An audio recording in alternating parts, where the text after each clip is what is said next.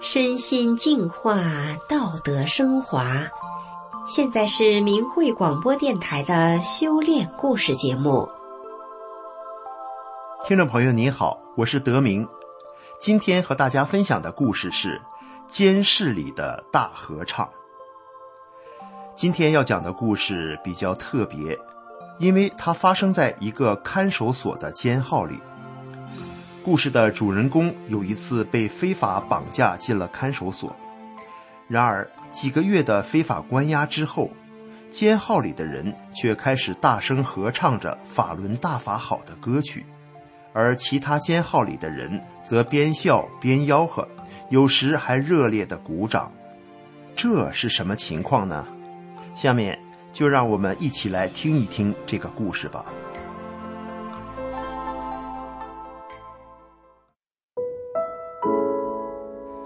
大家好，就叫我李静直吧。十一年前，我在上班的途中，忽然被七个警察拦住，在没有任何正当法律程序的情况下，我被直接绑架到了一个县看守所，关进了一个监号里。在我刚被关到这里的那几天，狱警天天把我带到审讯室。由国保警察对我进行昼夜的折磨，逼迫我放弃对真善忍的信仰，而我坚持向他们表示，修炼法轮大法是公民的信仰自由，是受到国家宪法保护的，并且告诉他们，我是不会放弃信仰的。我所在的监号是一个活动号，大约总共关了十几个人，人员流动性非常大。几乎每隔四五天就有人进来，也会有人出去。那段时间，因为我总被带到审讯室，所以与这个监号里的人接触很少。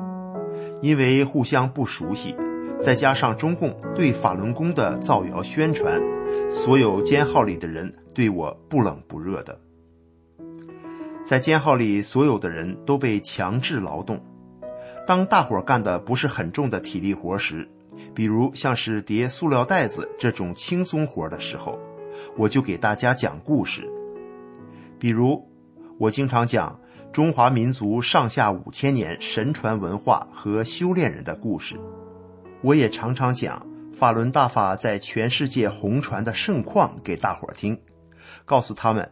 有很多西方人因为了解了法轮大法，从而敬佩中国有这样博大精深的修炼文化内涵，也给他们讲西方人修炼法轮功的真实故事，讲世界的人们对中国真正正统文化的喜欢。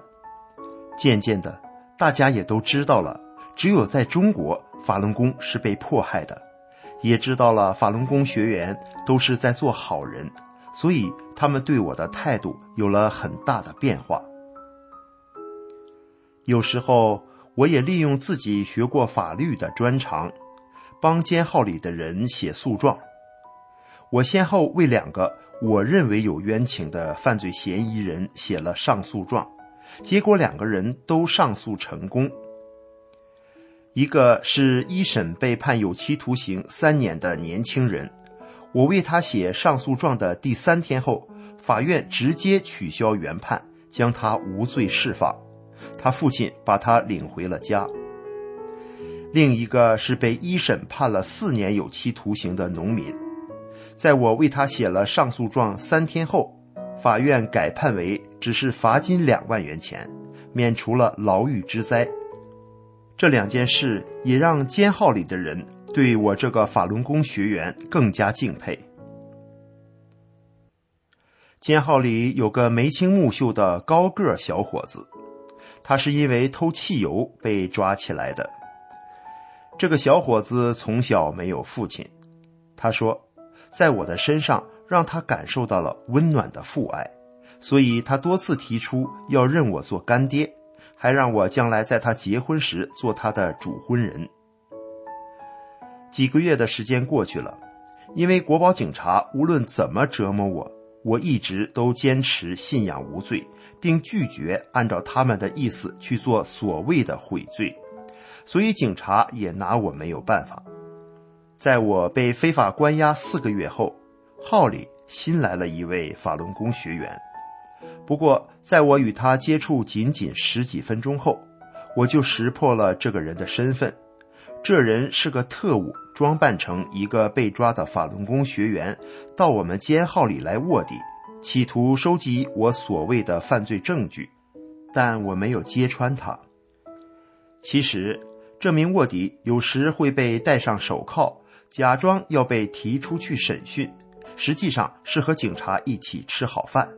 有一次，我被押着经过一个审讯室时，从虚掩的门缝中。看见桌子上摆着几盘菜，他正与警察面对面坐在那儿吃饭。当这个卧底不在监号里的时候，监号里的人就会好心的提醒我，让我别吃了这个卧底的亏。原来这人在监号里待了不到三天，全号十几个人也都识破了他的真实身份。一周后，这位演苦肉计的卧底。在听完我给他讲的法轮功如何教人按照真善忍做个好人，修炼者如何身心受益，法轮大法在世界红传等真相后，他就被狱警戴上了手铐，押出了牢房，说是要将他转到其他看守所去了。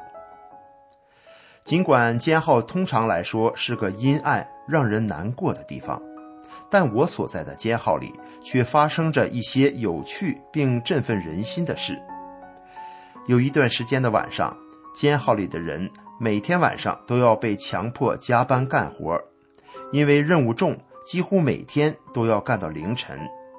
为了提振精神，有人提议说，每人必须唱一首歌，轮到谁谁唱，不唱不行。大家都一致表决通过。我五音不全，唱歌跑调，所以一直以来在唱歌方面很没有自信。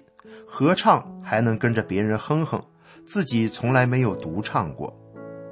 轮到我唱时，我反复解释，我五音不全，没单独唱过歌，就免了吧。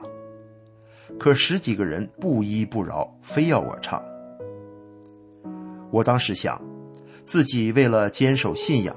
告诉人们法轮大法是正的，真善忍是好的，甚至为了讲句公道话，可以舍生忘死，还有什么必要顾及什么唱歌五音不全的面子吗？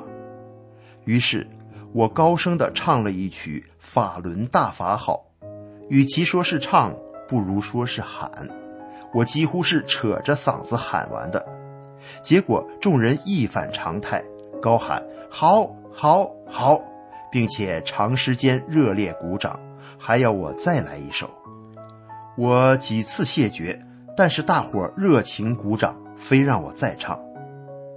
情急之中，我想起来自己还会唱得度，于是我对大家说：“好吧，我就再唱一首，歌名叫《得度》。”停顿了一下，我清清喉咙，唱道。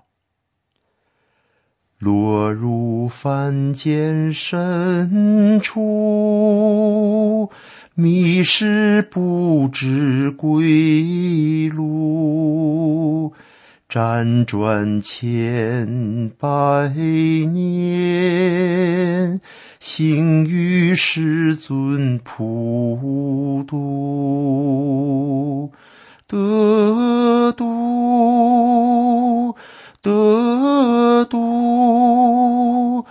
切莫积怨在吾，得度，得度，切莫积怨在吾。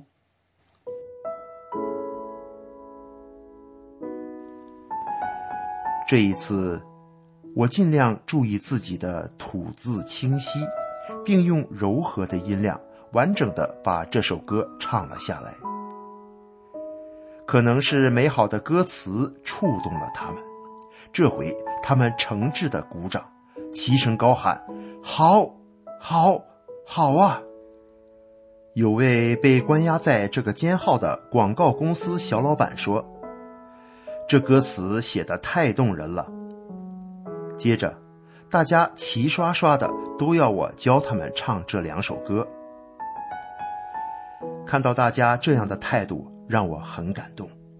于是我用心的一句一句的教他们唱。教了两个晚上后，全监号加上我在内，一共十八个人。除了监号号长怕惹事不唱之外，其余十六个人全都学会了这两首歌。第三天晚上，大家都说，每个人都要单独唱一遍，唱的不对的地方，大伙儿给纠正。大家轮流着，每个人都唱了一遍，然后我与监号其他十六个人一起高声合唱。法轮大法好，法轮大法好，法轮大法是正法，佛光普照。响亮的歌声传出很远很远。唱完了，大伙儿一起自己喊：“好，好！”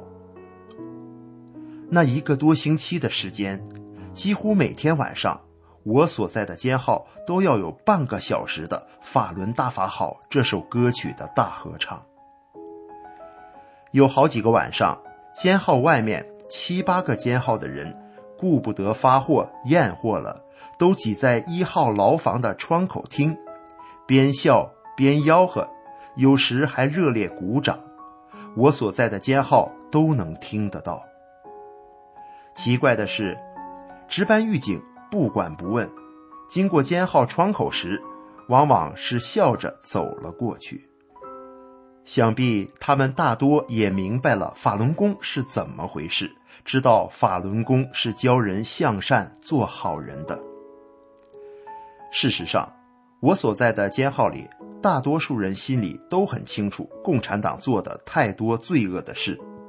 经常调侃一些公安他爹、毛驴要自杀等等民间笑话，所以和我接触过后，百分之八十以上的人都声明退出了中共的党团队组织，也就是三退，因为他们相信天要灭中共，三退才能保平安。在监号里的那段日子，虽然过去十几年了。但我每每想起当时那刺穿黑暗、响彻云天的“法轮大法好”的歌声，想起众人齐声大合唱的场面，仿佛回荡着，至今仍然还有置身其中的感动。好，听众朋友，今天看守所监号里的奇特故事就讲到这里，感谢您的收听，我们下次节目再见。